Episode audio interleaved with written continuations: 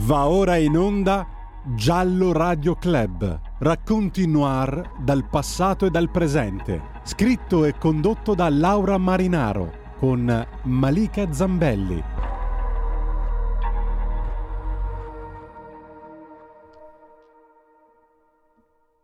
La mattina del 15 gennaio 1947 a Los Angeles, la casalinga Betty Bersinger, accompagnata dalla figlia di tre anni, camminava lungo la Norton Avenue, nella zona di Limert Park, dove si trovava la sua abitazione, per raggiungere la bottega del calzolaio. Era una mattina fredda e uggiosa. Mentre le due camminavano fianco a fianco, raggiunsero l'angolo tra la Norton e la 39esima, passando accanto ad una serie di lotti vacanti lungo il marciapiede. Camminando, la donna notò qualcosa di bianco in mezzo all'erba. Inizialmente pensò si trattasse di un manichino e sebbene fosse un rifiuto singolare, non porse troppa attenzione. Si ritrovò però a tornare sui suoi passi, incuriosita sia dall'oggetto che dal fatto che risultasse diviso a metà. Avvicinandosi, si rese conto che non si trattava di un manichino, ma del corpo massacrato di una giovane donna. Siamo quindi nel 1947 e oggi parliamo nel, del cold case forse più famoso, più conosciuto del mondo mondiale, sicuramente negli USA, e di un delitto che ci hanno chiesto addirittura i nostri ascoltatori di trattare, Black Dahlia, Elizabeth Shorts. Lo facciamo insieme a Giulia Manco, una studentessa universitaria di giurisprudenza a Lecce e specializzata in criminologia insieme alla criminologa Isabel Martina, con la quale ha scritto un libro che si chiama appunto Black Dahlia, l'omicidio del licantropo, Universitalia, l'anno scorso ed è un libro che è veramente molto molto utile per comprendere tutto quello che è successo. Buongiorno Giulia. Ciao. allora, come stai? Tutto bene, in piena sessione d'esame, ma tutto bene. Ah, ecco. Tra l'altro ti correggo giusto velocemente, io studio psicologia, non giurisprudenza. Ah, scusa, scusa, sì, sì, psicologia. Tranquilla. Va bene, comunque eh, Giulia insieme a Isabel Martina avete deciso di scrivere questo libro perché avete scelto Black Dahlia? Allora, il libro nasce come tesi finale di quello che è stato il mio corso semestrale in criminologia investigativa. Sì. Il caso della Black Dahlia era un caso che a me ha interessato molto sin da ragazzina perché è un caso che ritorna molto spesso eh, nei media eh, moderni, quindi per esempio è presente in diverse serie tv, Infatti. sono stati creati alcuni videogiochi eh, che hanno, se non come centro della storia, comunque pesanti riferimenti alla Black Dahlia, sono state create delle band, degli album, eh, molto spesso heavy metal, quindi è un caso che ha ehm, molto fatto da base a quello che poi adesso noi conosciamo come eh, il true crime, i podcast quindi è un caso che mi è interessato molto anche perché eh, non solo è un cold case, ma è un cold case che non può essere definito tale, nel senso che non è mai stato chiuso. Mm. Certo, uno, adesso, adesso, ci entriamo, adesso, ci entriamo, Quindi possiamo dire che sicuramente Black Dahlia è il eh, giallo mediatico ante litteram per eccellenza, perché pensiamo che quando è accaduto, quindi 1947, eh, c'erano solamente i, ovviamente i giornali stampati, sì, e la radio, però mh, prevalentemente se ne occupò la stampa negli USA, quindi sicuramente ebbe un eco di un certo tipo. Eh, poi fu molto interessante da molti punti di vista, adesso le, lo racconteremo bene eh, con Giulia. Io ho raccontato proprio prendendo da una delle prime pagine del libro il 15 gennaio 1947 che è il giorno in cui eh, Black Dahlia viene, cioè Black Dahlia Elizabeth Shorts perché si chiamava così, viene ritrovata eh, come avete capito bene depezzata, anzi tagliata a metà. Eh, in questo campo al lato della strada, eh, nella sua cittadina, da questa donna con, con, la figlia, che ovviamente chiamano poi i soccorsi e, e lì cosa succede?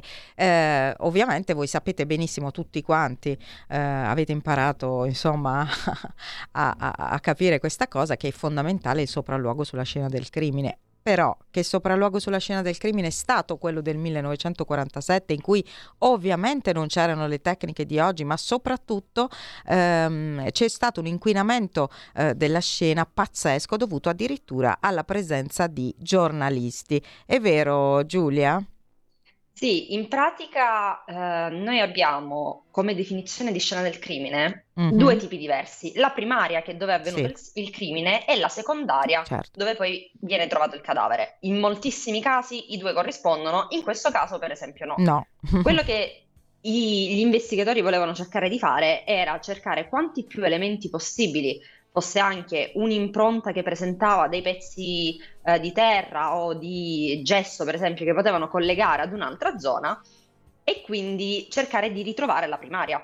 Ovvio che se poi, eh, se poi, c'è la contaminazione eh, e troppa gente che ci pasticcia, diciamocelo così, insomma parliamo un po' alla buona, che ci pasticcia sopra, eh, è tutto più difficile. E quindi esatto, iniziamo gli già... Gli investigatori già partono da un presupposto che ogni scena sarà inquinata a prescindere, sì, perlomeno certo. dalla persona che individua sì. il cadavere. In questo caso noi stiamo parlando di decine di persone Infatti. che si erano ritrovate su questa scena. Ci sono le foto, sì, sì. alcune le ho, le ho legate, altre sono ancora online dove ci sono decine di persone, di giornalisti che camminano sull'erba, sì, sì, sì, quindi cancellando efficacemente ogni, ogni traccia. Infatti, infatti. Senti, ma adesso, prima di entrare nel vivo dell'indagine, che poi eh, eh, l'avete trattata davvero in maniera molto, molto puntuale, ovviamente essendo anche delle esperte entrambe, e, ehm, però mh, raccontiamo un po' eh, chi era Elizabeth Shorts, questa bellissima ragazza, tra l'altro, veramente bella e forse questa eh, immagine di bellezza che vediamo anche nella copertina del libro e questo fatto che si vestiva sempre di nero o perlomeno così raccontavano ha, l'ha, l'ha fatta denominare in questa maniera Black Dahlia ma chi era davvero Elizabeth Giulia? Allora, Elizabeth è una ragazza che negli anni ha ricevuto tantissimi tipi di descrizioni che poi non, non, corrispondono a quello che lei veramente. Io quello che ho cercato di fare Infatti. è cercare quanto più possibile di ricostruire la sua storia. Mm-hmm. Lei nasce il 29 di luglio 1924 in Massachusetts, prima in un paesino chiamato Hyde Park, poi i genitori quando lei era piccolina si sono trasferiti, trasferiti a Medford sì. ed è la quinta di cinque sorelle. Mm-hmm. Quindi una vita non facile, diciamo, nel periodo poi prima della Grande Depressione, anzi proprio durante la Grande Depressione suo papà mi sembra che, eh, che avesse un negozio e poi ha avuto insomma dei problemi nel 1929, giusto? Sì, in particolare il padre aveva un negozio di miniature da golf che dovette chiudere nel 29. Mm-hmm. Lui eh, scelse un modo un po' particolare di salvare la situazione, nel senso che finse il suicidio senza neanche avvertire la moglie e poi inviò qualche mese dopo una lettera alla moglie dicendo che in realtà era vivo e che, che voleva che lei andasse per... a vivere con lui, con le figlie, ma sì, la moglie, certo. si tradita eh, nel profondo, eh semplicemente non, non, rispose mai alla lettera e eh, cercò di crescere le figlie da sola con i sussidi dello Stato e lavorando due o tre lavori contemporaneamente. Mm-hmm. E quindi Giulia, eh, Giulia, Giulia, ci sta raccontando chi era Elisabeth. Elisabeth quindi era una ragazza diciamo che per quell'età, ehm, per quell'epoca era mh, mm, abbastanza libera, no? si era autodeterminata, lavorava, mh, mm, quindi poteva incontrare chi voleva, è stata anche descritta insomma male eh, da questo punto di vista, giusto? Però in realtà era una ragazza come, come tante alla ricerca eh, di una vita serena e anche dell'amore. Sì, lei aveva questo sogno di diventare un'attrice perché crescendo in povertà l'unico sfogo e passatempo che poteva avere era con la vicina Mary Pachos, guardare molto spesso dei film alla televisione, e, e, quindi aveva questo sogno di diventare attrice, sogno che lei ha cercato di eh, rincorrere attivamente, nel senso che si è trasferita molte volte a Los Angeles, a Los Angeles. particolarmente nel quartiere di Hollywood, mm-hmm. eh, proprio per cercare di fare audizioni e sì, sì, eh, sì, quindi trovare il suo posto in questo mondo. Ma eh, ha anche fatto diversi tipi di lavoro, è stata cameriera, mm-hmm. ha lavorato come postina in una base militare e da lì sono nate anche alcune delle storie che la vedono come questa ragazza facilina, sì. um, che usciva tutte le sere, cosa che poi non corrisponde perché lei viveva anche abbastanza seclusa, nel senso che... No, ma è stato detto poco. addirittura che... Eh, ehm insomma si prostituisce cioè, o comunque aveva incontri a luci rosse, ma in realtà cioè, poi lei era innamorata, aveva, avuto questi due grandi amori anche abbastanza sfortunati, giusto? Tra cui un ufficiale. Sì. Che poi era Due ufficiali, entrambi ufficiali, lei cercava proprio questo tipo di militare come figura e infatti prima con Gordon Fickling, con cui avevano parlato di matrimonio, perché lei puntava al matrimonio, alla famiglia, certo, ai figli. alla serenità. E, sì, come era abbastanza anche normale e comune per una ragazza di 19-20 anni nell'America del 1940. Oh, per cui prima con questo Gordon Pickling, però purtroppo non andò a buon fine, nel senso che lui eh, fu trasferito mm-hmm. in, in, in, Europa e quindi non, non poterono sposa- sposarsi. Poi con Matt Gordon, pochi anni dopo, eh, con cui avevano anche iniziato proprio un vero rapporto di fidanzamento, per cui quando lui era in missione le portava. Ci sono delle foto, mi sembra, giusto? Stiamo mostrando delle foto in cui lei è insieme a. Sì, c'è proprio una foto con Matt sì, Gordon, sì. che è stato poi l'amore principale. Sì. E, ehm, e, però poi lui in missione è deceduto e quindi lei ha perso la testa. Eh sì. Nel senso che è stata così tanto distrutta dal dolore che iniziava a mentire.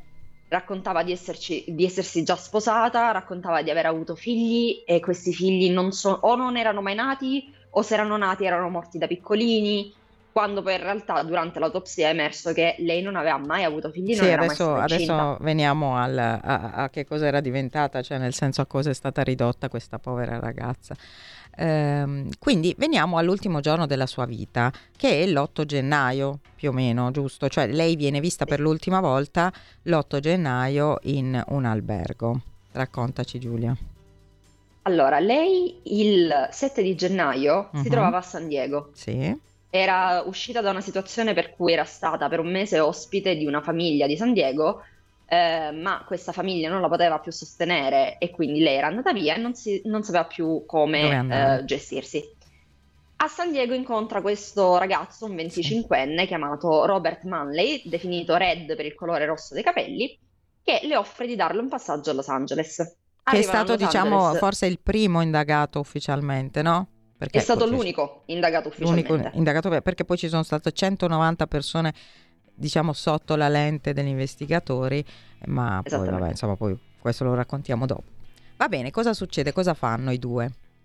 Quindi i due arrivano in un motel uh-huh. la sera dell'8 di gennaio e secondo quello che poi ha detto Robert, lui ha dormito sul letto, lei ha dormito sulla sì. poltrona, non si sono toccati in alcun modo anche perché sì. lui era sposato e aspettava un bambino. Sì e il 9 di gennaio eh, lei gli aveva chiesto di accompagnarla al Biltmore Hotel, che era un grandissimo hotel nel centro di Los Angeles, perché doveva incontrare la sorella Virginia con cui sarebbe tornata a Medford. E c'è una telefonata, no? La sera con la sorella Virginia, effettivamente la sera prima.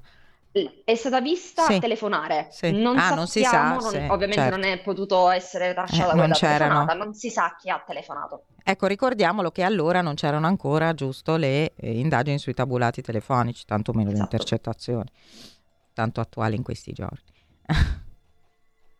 Quindi ufficialmente lei è stata vista l'ultima volta all'interno di questo hotel da mm-hmm. Robert Manley che ha affermato che intorno alle 6 del pomeriggio lui l'ha lasciata e l'ha vista entrare. Mm-hmm.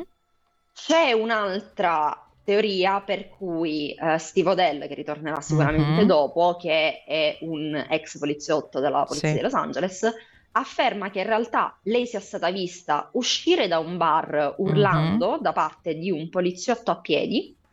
Mm-hmm. E, ehm, che l'ha aiutata a rientrare nel bar a prendere le sue cose e poi l'ha reincontrata un'ora dopo Mm-hmm. Questo il 14 di, di, gennaio l'ha rincontrata un'ora dopo con le stesse persone con cui era al bar, mm. due uomini in particolare.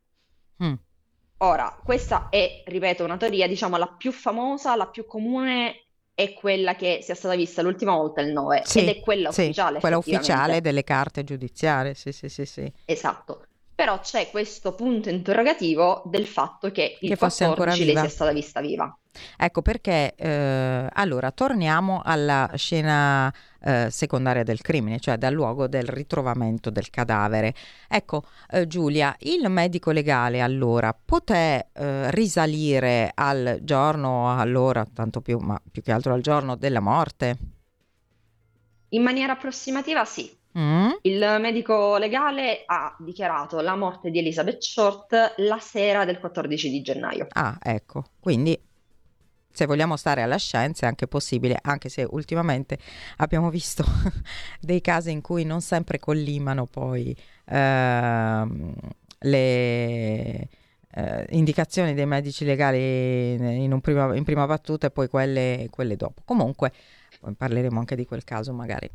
Sto parlando di Liliana Resnovic. Comunque in questo caso, quindi il medico dice che è possibile che sia stata uccisa eh, la sera prima del ritrovamento come viene uccisa e, e, come viene ritrovata. Non vi mostriamo proprio nel dettaglio le foto perché sono veramente agghiaccianti, ma nel libro le trovate tutte, quindi chi è particolarmente eh, interessato a questo argomento, ma anche eh, alla parte scientifica di questo argomento e tecnica, davvero questo libro è molto molto, è fatto veramente bene perché non è un romanzo. Eh, anzi, chi vuole intervenire 0266203529 e WhatsApp 346 6427 756 se volete chiedere qualcosa a Giulia Manco che è una delle autrici del libro e soprattutto è, uh, ha fatto questa tesi in criminologia su, um, su Black Dahlia siamo qui disponibili. Allora Giulia, come è stata uccisa e come è stata ritrovata?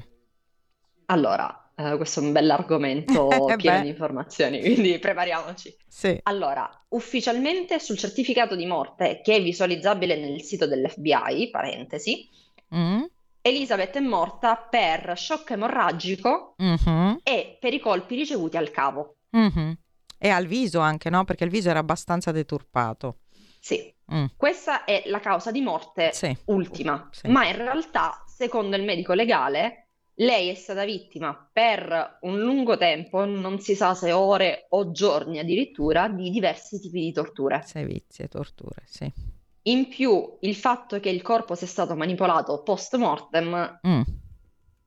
pone delle lesioni che sono un po' ambigue, nel senso che questo corpo è stato posizionato sul terreno, mm-hmm. diviso, c'erano una, circa una trentina di centimetri sì. tra la parte inferiore, quindi dall'ombelico in giù, e la parte superiore, più o meno altezza mm. diaframma, e, ehm, proprio per dimostrare queste ferite, tra cui per esempio la più famosa è quella del sorriso, che adesso viene sì. definito, e anche per esempio se si fa un reverse Google search su qualsiasi foto di Elizabeth, si trova la dicitura sorriso di Glasgow, mm. che per esempio ha influenzato i media con il Joker. Eh sì, è vero, è vero, è vero. Cioè gli viene... Questo... Sì. Disegnato Questo in qualche di... modo. Mm. Questo sorriso di Glasgow praticamente sono due tagli che vanno dall'angolo della bocca uh-huh. fino all'orecchio, uh-huh. lasciando giusto un centimetro perché così la testa poteva rimanere attaccata. E secondo le analisi medico-legali, questi tagli sono stati uh, fatti mentre lei era in vita e molto probabilmente sono la causa dello shock emorragico. Uh-huh. Certo, certo. Ma non sono le uniche ferite che lei aveva. Lei aveva un seno totalmente rimosso sì. e un altro ferito. Aveva un um, rettangolo uh-huh. di pelle che mancava da una delle gambe, che si dice sia parte di un tatuaggio a forma di rosa. Uh-huh. Forse ve l'avevano tolto per renderla irriconoscibile. Poi esatto. parleremo di come fu riconosciuta.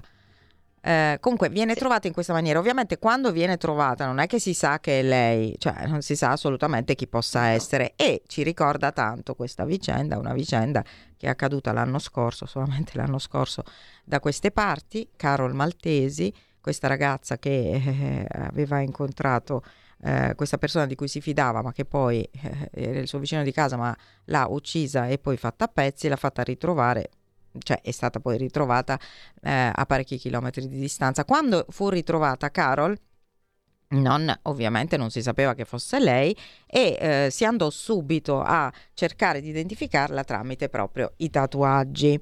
Quindi probabilmente questo eh, tentativo di togliere questo, cioè no, questo, questo fatto che tol- avesse tolto questo triangolo di, di pelle probabilmente in corrispondenza al tatuaggio era per non renderla riconoscibile, giusto Giulia? Può essere così. Esatto, sì. Eh. E Anche come l'hanno riconosciuta? Se noi guardiamo le foto di lei in vita e le foto di lei sì. cadavere, c'è una differenza sì. sostanziale nel viso perché il viso era gonfio. Sì, tu mi hai fatto. Sì, sì. Sì, si vedeva proprio la sofferenza che lei aveva affrontato, sì, nonostante fosse una bellissima ragazza, che mm. io sono convinta passasse per la strada, la riconosci.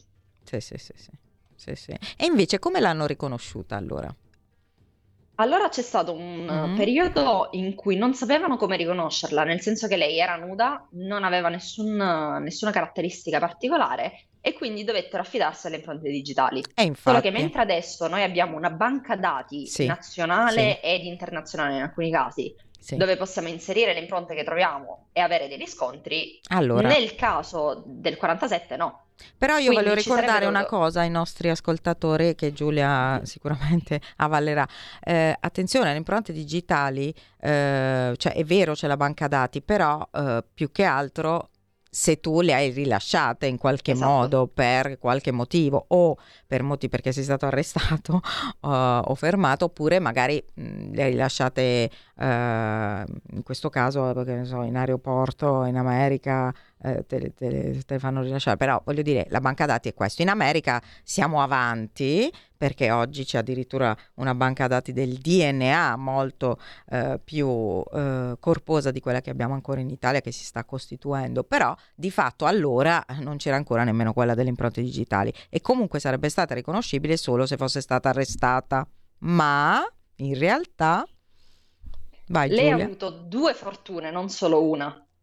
Mm-hmm. Allora, innanzitutto il problema era che ci sarebbe dovuto essere un poliziotto che si sarebbe dovuto mettere in macchina, andare da Los Angeles a Washington, dove c'era la sede dell'FBI, sì. e controllare manualmente tutti i file. Certo, non è il che c'era il computer. Che, essendo morta in inverno, sì, infatti. Essendo morta in inverno, non si potevano spostare. Sì. Quindi, fortunatamente, grazie al, all'ingegno di alcuni giornalisti, sono riusciti praticamente a faxare queste impronte sì. digitali, hanno fatto tutta una soluzione particolare per faxare queste impronte digitali. Questo perché sarebbero potuti andare una settimana dopo, alla fine di questi temporali, ma dopo una settimana le eh, possibilità di ritrovare Impronte. l'assassino erano meno di zero. Eh beh, certo, è vero.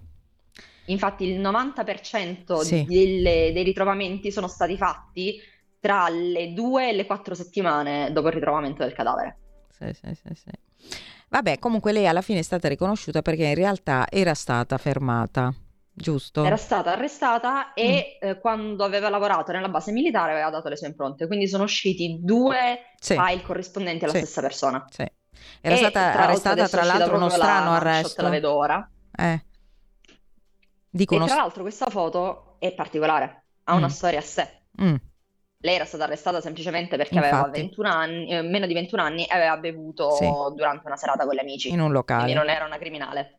No, infatti. Però eh. esce questa foto in cui, anche se lei è magari sotto stato di ebbrezza, è bellissima, i giornalisti la vedono mm-hmm. e cosa fanno? Telefonano alla madre di lei per essere sicuri che fosse effettivamente lei. Come fanno? Si fingono um, gestori di un concorso di bellezza. Mm-hmm. Quindi chiamano la madre che ovviamente non aveva contatti frequenti con la figlia perché non siamo nell'epoca mm-hmm. dei cellulari dove ci possiamo sentire ogni pochi minuti. Certo. E le dicono che sua figlia aveva vinto questo concorso di bellezza e che avevano bisogno di alcune informazioni riguardo la sua infanzia, quindi si fanno dare tutte le informazioni di cui avevano bisogno. Alla fine della telefonata cala la maschera e le dicono: No, signora, comunque volevo dirle che ho mentito, sono un giornalista e sua figlia è morta. E chiudono la chiamata. Carini. Lei. Ovviamente lei praticamente entra quasi in psicosi, si, agita talmente tanto Beh. che hanno dovuto i poliziotti di Los Angeles contattare quelli di Melford, andare a casa e dirle signora, effettivamente è vero, abbiamo trovato sua figlia. E su questo andiamo un attimo in pubblicità e torniamo subito con l'incredibile storia di Black Dahlia.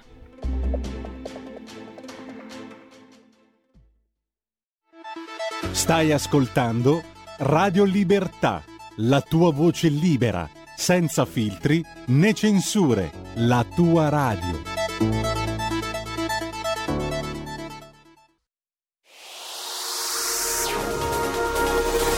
Exclusive Dance Chart. Exclusive Dance Chart.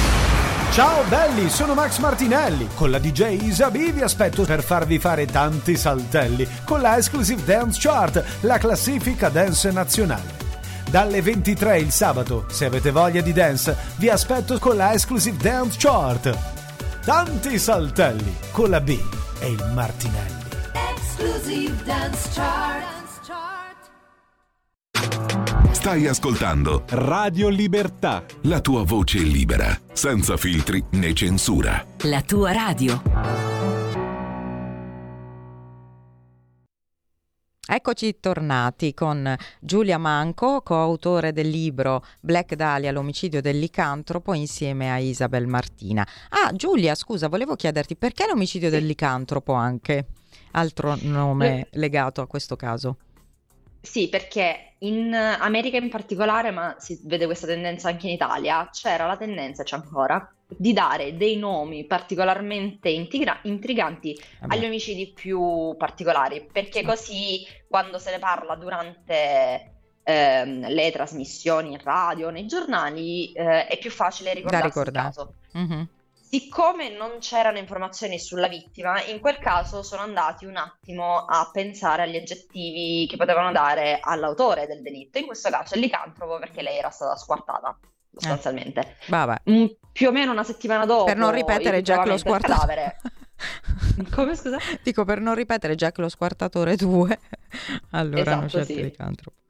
E più o meno una settimana dopo che è stata ritrovata, poi è iniziato a essere usato il termine Black Dahlia, certo. che faceva riferimento a un film che era uscito mm-hmm. pochi mesi prima al cinema, La Dahlia Azzurra, e al fatto che lei a quanto pare si vestisse sempre sì. di colori scuri, avesse capelli molto scuri mm-hmm. e unendo queste due caratteristiche. E questo nome, attenzione, questo Black Dahlia è stato utilizzato dal grandissimo James Ellroy per scrivere uno dei suoi romanzi gialli e poi nei film, nelle fiction, nelle serie, in questi giochi che hai detto dei giochi, ma su cosa si passano questi giochi? Sì, ce n'è uno in particolare so perché io non ehm, gioco, che quindi. io ho anche giocato, devo dire, è ah, fatto sì? abbastanza bene, ah, che sì. si chiama L.A. Noir, in cui tu interpreti un poliziotto all'interno del Dipartimento di Polizia di Los Angeles e risolvi alcuni casi che possono essere o dei furti d'auto o degli omicidi che ricordano la Black Dahlia e il dialogo che tu senti dai personaggi principali mm-hmm. di questo gioco rif- fa riferimento direttamente alla Black Dahlia. e vero. c'è anche un momento particolare in cui il protagonista rimbecca il suo collega perché parla male mm-hmm della ragazza, della ragazza, perché già all'epoca comunque c'erano eh. delle discussioni eh. per cui erano poco di buono, eh, se l'è sì, meritato, certo, se esci certo. con certa gente che ti aspetti. Allora, nel 47 poteva anche essere normale, tra virgolette, ma oggi non è normale, però le sentiamo ancora queste cose, comunque lasciamo perdere, lasciamo Certo. perdere. Allora, eh, quindi eh, veniamo a questo sopralluogo, vedo che cioè, da quello che dici tu c'è un ruolo pazzesco e attivissimo dei giornalisti o perlomeno di certi giornalisti. Ma Sì, cioè, i giornalisti pratica- che fanno? Vanno lì eh, eh, sulla, sulla scena del crimine, cioè noi non potremmo mai oggi. Sì, succede che già al momento del ritrovamento la persona che ha aiutato a caricare il corpo di Elizabeth sul camion per portarla all'obitorio è un giornalista. Ah, però, mm, fosse capitato Quindi a me partiamo- mai. Primo giorno, primi guai con i giornalisti. In più, la polizia si era ritrovata ad un certo punto in un vicolo cieco talmente tanto buio che eh, i giornalisti hanno trovato un'apertura per eh, dire: Ok, noi facciamo un'indagine tutta nostra, facciamo le nostre domande, eccetera. Se troviamo qualcosa, ve lo veniamo a dire. Pazzesco. E i poliziotti si sono dovuti ritrovare ad accettare per il Eh, semplice sì. fatto che Eh, non sì. si trovava assolutamente nulla. Eh sì, e devo dire che anche oggi succede rarissimamente, però che sono delle volte in cui i giornalisti possono offrire degli spunti anche agli investigatori, non dico suggerirgli le piste, però mh, andare magari su certe piste eh, su cui loro non ci sono ancora andati, oppure possono dare una mano eh, per fare delle cose. A me è capitato, ma vabbè, questa è un'altra storia. Infatti il rapporto simbiotico che c'è stato inizialmente era molto utile a Mhm. entrambe le parti, perché i giornali si assicuravano l'esclusiva, ma eh, i poliziotti riuscivano ad avere delle ehm, piste che da soli non riuscivano ad ottenere. Mm, Cosa succede? Il, ehm, l'assassino ha scritto ai giornali, ha inviato due lettere, almeno due sicuro sono sì, state sì. eh, giudicate reali scritte dall'assassino con dei ritagli di giornale, ovviamente non anonime. fare una perizia calligrafica. Mm-hmm. E cosa dicevano? Cosa e, dicevano ah, queste due lettere? Nella prima, mm? Nella prima lui si dichiarava eh, l'assassino della Black Dahlia e per confermare questa cosa avrebbe inviato al giornale, cosa che poi è stata recapitata effettivamente, dei beni personali sì. della Dahlia, tra cui il suo certificato di nascita e un, un'agendina mm-hmm. 1947 al cui interno c'era il nome di Mark Hansen. Mm-hmm. Che poi è stato anche un attimo, non è stato mai indagato perché indagato ce n'è solo uno, sì però è stato interrogato dalla è polizia perché era un conoscente eh. della Dalia, era un gestore di alcuni locali mm. e le aveva regalato questa agendina. E quindi diciamo potrebbe essere compatibile con il profilo no? dell'assassino. L'altra? L'altra lettera mm. è la risposta alla prima, nel senso che la prima diceva che si sarebbe consegnato alle autorità, sì. ma non dovevano sì. uh, dargli nessun anno di prigione. Nella seconda dice: Ok, io mi consegno sì. se voi mi date dieci, dieci anni. anni. sì, sì, sì, sì. Mm. Perché comunque lui si avventurava verso la pena di morte. Beh, direi, direi di sì. Senti, ehm, che ruolo hanno avuto invece in tutto ciò mh, eh, la famiglia? Che ruolo ha avuto la famiglia di Black Dahlia o quello che restava della sua famiglia? Cioè, la sono... famiglia purtroppo e per fortuna è stata molto messa all'angolo, nel mm-hmm. senso che ehm, quando parliamo di famiglia parliamo principalmente di tre figure. Phoebe Short che è la madre, Virginia Short che è la sorella e il marito di lei. Mm-hmm. Sono stati chiamati a Los Angeles per l'identificazione del cadavere pochi giorni dopo uh, che poi lei è stata trovata, perché sì. ufficialmente doveva essere identificato dalla famiglia, certo. indipendentemente dalle impronte, proprio per evitare mm-hmm. casi di falsi positivi. E, e, poi sostanzialmente sono stati messi all'angolo durante le indagini. Sono tornate ovviamente eh, durante i processi, infatti c'è questa foto che è molto d'impatto in cui c'è Red Manley seduto ad una sedia in un'aula di tribunale e la madre e la sorella a meno di un passo di distanza che lo guardano, probabilmente hanno anche parlato poco prima che questa foto sia stata scattata e lo guardano proprio con una rabbia, un disgusto in corpo molto molto evidente sul viso. Mm, mm, mm, mm. Quindi loro avevano... Perché lui è mm. stato scagionato dopo tanti anni, nel senso che lui ha dovuto affrontare due mm-hmm. eh, interrogatori sotto macchina della verità per poter essere scagionato e poi dopo ha um, sofferto di problemi mentali, quindi aveva delle allucinazioni, è stato um, portato poi in alcune strutture, quindi dopo quello è stato chiuso chiusa la sua partecipazione. Senti, quanti, eh, quindi quanti sospettati eh, papabili, tra virgolette, si sono avuti e eh, quanti poi alla fine potevano essere, secondo te, i più possibili assassini? Allora, ufficialmente il numero mm-hmm. di sospettati uh, non indagati e 192 a cui vanno aggiunti 60 autoconfessioni. In quanti anni? In... Uh, questo erano quelli ufficiali, quindi due o tre anni ah, beh, uh, dopo il ritrovamento del cadavere. Mm, mm, mm, mm. Questo perché a un certo punto c'è stato un momento che ha molto intaccato le indagini, per cui eh, il taglio che lei presentava, che la divideva, era un taglio che è stato uh, fatto da un medico. Eh sì, infatti. Senza alcuna ombra di dubbio, era una sì. procedura particolare eh, che veniva utilizzata sui soldati che avevano ricevuto molti sì. eh, danni alle gambe, sì, quindi sì, eh, era un taglio tra due vertebre lombari. Mm-hmm. Questa procedura veniva insegnata negli anni 30 nelle eh, università ah, beh, certo. di medicina. E poco dietro rispetto a questo lotto dove è stato trovato lei c'era l'Università della Sud California.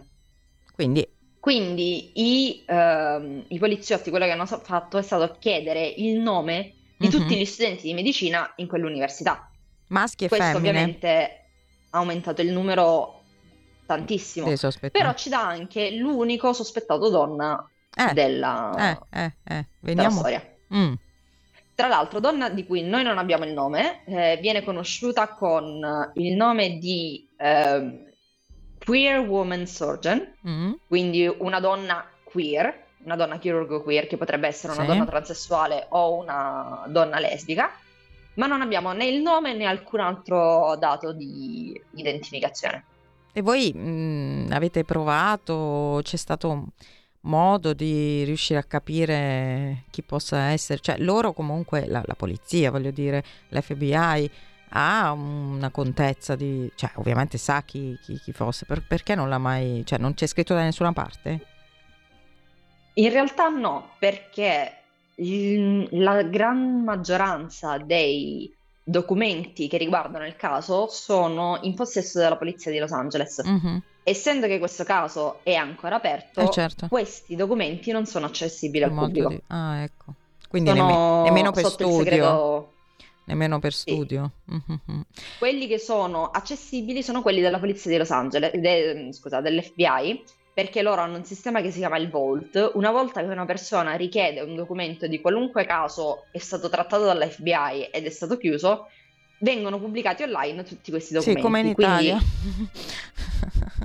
come in Italia il Queer Woman Surgeon eh. Uh, è uno di questi documenti che spunta all'interno certo, di, di quello della polizia di Los Angeles. Di centinaia di pagine. Mm. Senti uh, Giulia, ma secondo te può essere stata una donna? Potrebbe essere stata una donna? E che movente potrebbe aver avuto? Allora, il movente in generale che è stato identificato, perché poi questo caso è stato passato sì. anche tra le mani di John Do- Donoghue, per esempio, eh, John Douglas, scusa, John Donoghue era il, il, detective principale, John Douglas, che è il profiler per eccellenza dell'FBI, okay. e sia lui che eh, il dottor De River, che è stato un altro psichiatra che già mm-hmm. all'epoca nel 1947 aveva cercato di individuare un, mo- un momento Profilo. psicologico, è un qualcosa di molto personale, mm, molto certo, quasi certo. di vendetta. Certo, perché fu fatto questo, si chiama posing, no? questo, questo eh, mettere in posa il cadavere in una certa maniera per evocare eh, certe situazioni, le gambe aperte, giusto, fu tolto l'utero. Eh, fu messa proprio in una posizione sì. ehm, era sulla schiena così evocativa. con le braccia aperte così sulla schiena no?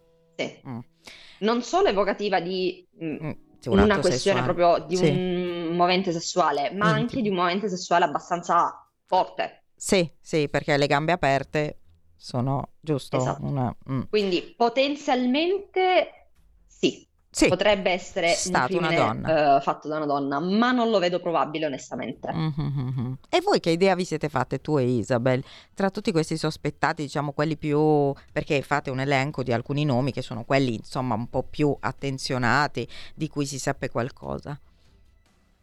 Allora, io non ho un nome, nel senso che la mia teoria alterna a seconda dei documenti che leggo più van avanti, perché comunque alcune indagini sono ancora aperte. Per certo. esempio, Steve Odell, che avevo nominato prima, è il padre eh, di un famoso medico di quegli anni, eh. che è Giorgio Odell, ed è il sospettato per eccellenza, nel senso che ehm, lui ha accusato il suo stesso padre perché eh, Giorgio Della era stato già accusato di diversi altri crimini molto violenti e, mm. e porta avanti questa indagine per eh, confermare il fatto che eh, l'omicida sia suo padre. Mm, che è morto, ovviamente. Esatto, è morto nel 99. Eh. Mentre, per esempio, un altro giornalista che è mm-hmm. Larry Arnish, mm-hmm. per il cinquantesimo anniversario sì. del, della morte della sì. Dalia, lui ha iniziato le sue indagini nel 96, 97. ha individuato un altro medico, mm. Walter Bailey, che era una figura particolare perché eh, la figlia di Walter era stata la eh, testimone di nozze della sorella di Elizabeth mm. e, e la diciamo coincidenza, non sappiamo se effettivamente è una coincidenza, il cadavere è stato ritrovato a pochi metri di distanza da casa della ex mm. di questo dottor Bailey. Quindi a seconda dei ritrovamenti io mi rendo conto che ci sono delle possibilità. Diciamo questi due sono... Ed è morto anche lui? È morto anche lui? O è vivo sì. ancora? Lui è morto pochi anni eh. dopo l'omicidio perché aveva già 77 anni nel 47 ah, e aveva una malattia neurodegenerativa, sì, sì, sì. Beh, per cui è morto poco dopo. Quindi e non diciamo è mai che... individuato dalla polizia. Diciamo che alla fin fine voi credete che comunque l'assassino, chiunque egli o ella sia stato, è morto. Mm. E quindi che cosa... Eh, perché la polizia di Los Angeles ancora indaga?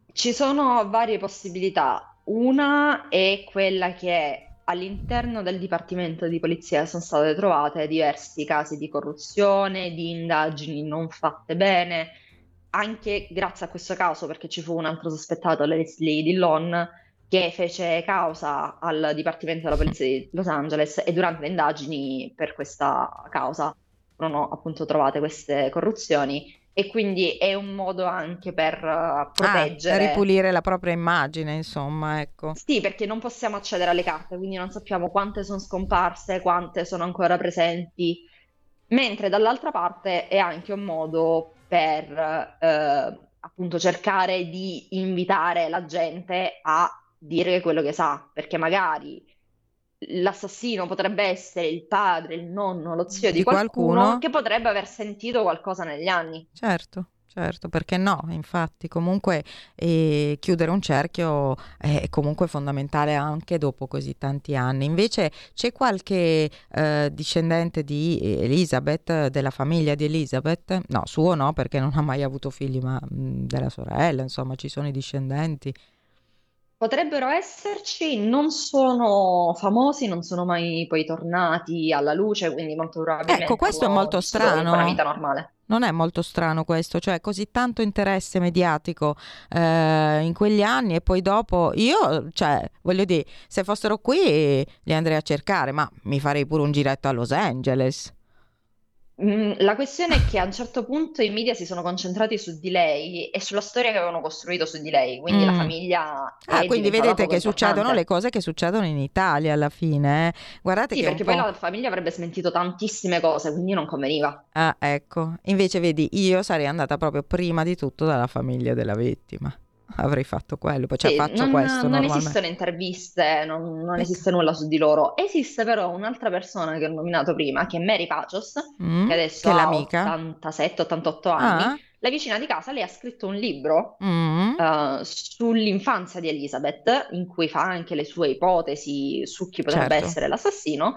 E molto semplicemente ha scritto questo libro, poi ha continuato la sua vita normale scrivendo altri libri su altre questioni, lei è una scrittrice, ah. però sì, lei è l'unica che noi possiamo ritrovare facilmente di nome perché appunto... Quindi, quindi ridici, il è... nome, ridici il nome così lo, lo ricordiamo anche.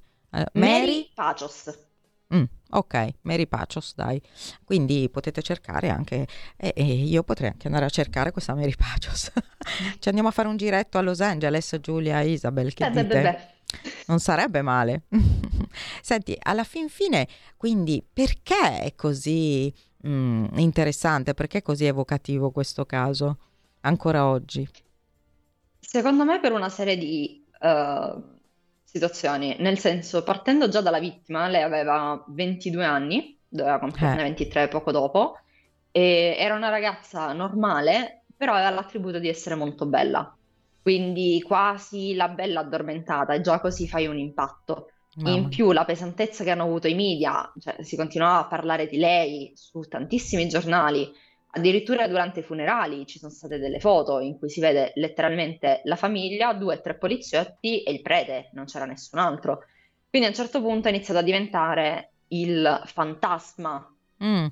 che era la parte importante, non tanto il caso. Poi aggiungiamo il fatto che è particolarmente cruento e questo tende sì, a certo. suscitare delle emozioni in certo. chi lo certo. ascolta, che possono essere positive certo. o negative, e rimane molto facilmente in memoria anche mm. il fatto che è stato poi rielaborato negli anni. Mm-hmm. Noi lo troviamo in serie tv molto famose, per esempio American Horror Story, mm-hmm. che è una serie tv molto famosa. Uno dei protagonisti di questa serie certo, e soprattutto della prima stagione dove lei compare è Evan Peters che ha interpretato Jeffrey Dahmer.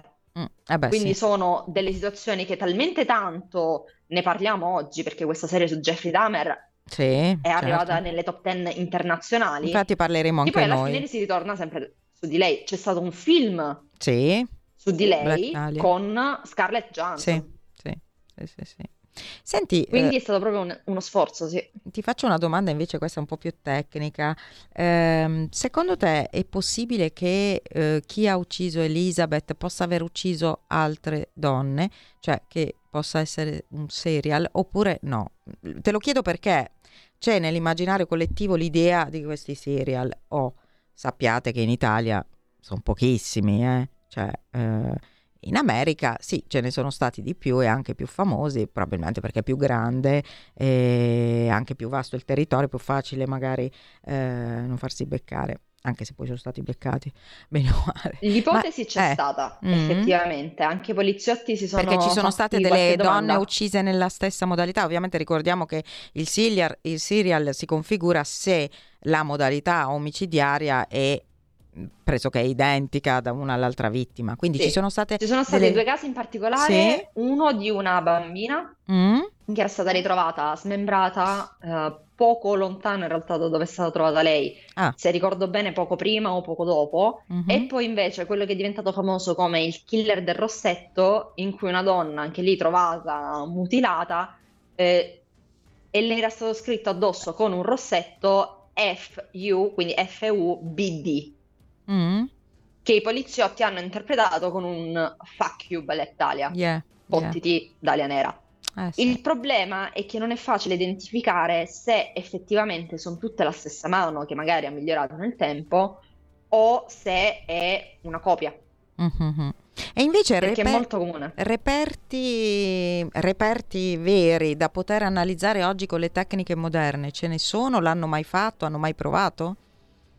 O no, no? Non, ehm, non, che io sappia non ci sono state rianalisi, anche perché gli elementi che poi sono stati presi dalla scena del crimine sono pressoché nulli. Eh, sì. Nel senso, gli unici oggetti materiali che poi sono rimasti e non sono neanche stati trovati sulla scena del crimine sono un paio di scarpe trovate in un cassonetto, una mm. borsetta trovata in un cassonetto e delle foto dei certificati di nascita che sono stati poi inviati mm. dall'assassino o trovati nella sua E non valigia. c'erano sicuramente impronte. Non, non, c'erano impronte perché lui, eh, chiunque sia stato, ha, ha visto bene di evitare che potessero essere trovate delle impronte, insomma.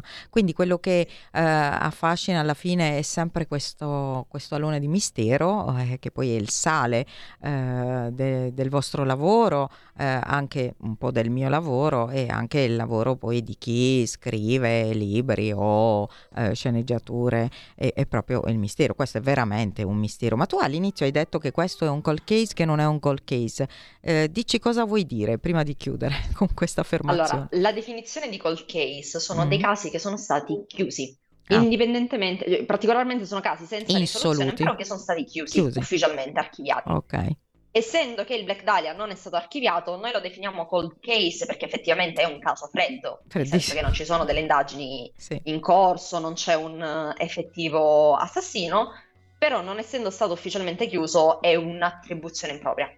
Sì, quindi alla fine eh, loro, la loro speranza è che qualcuno si svegli un giorno e dica io ho sentito, ho detto, ho visto, ho fatto. Eh, questa è la speranza, giusto? Che non è neanche troppo improbabile no. se ci pensiamo, perché alcune foto che io ho trovato, le ho trovate su social come per esempio Reddit, mm-hmm. di persone che svuotando la soffitta di casa del nonno hanno trovato delle foto del nonno con questa persona, perché magari erano amici da piccoli, e l'hanno riconosciuta. Eh.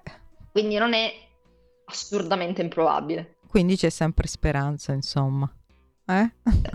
Adesso su cosa stai lavorando? Cioè, tu, mm, tu, e Isabel mi avevate parlato forse di un seguito ancora di questo sì, libro. vogliamo lavorare ad una ristampa del libro e ehm, facendo delle analisi, delle comparazioni appunto col caso che nominavi tu di Carol Maltesi, ecco, perché è molto, molto, molto, molto simile. Mm-hmm. È in e corso il processo, per ora di primo grado lo sto seguendo, quindi poi insomma magari poi ne parleremo, magari quando finisce il primo grado possiamo fare una puntata anche su quello sicuramente, anche perché so che interessa tanta gente.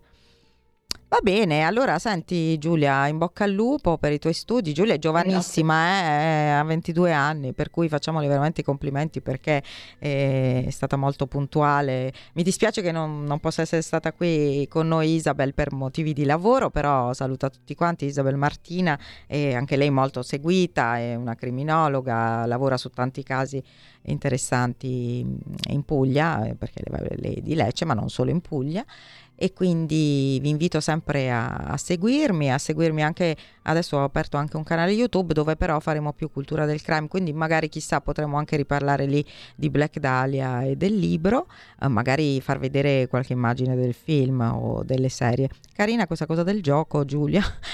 non, eh, io non ho tempo di giocare, però effettivamente so che ci sono questi giochi qui. Vabbè, insomma, ci si può improvvisare poliziotto e chissà anche addirittura a Los Angeles e, e scoprire un assassino. Ma poi nel gioco lo scopri?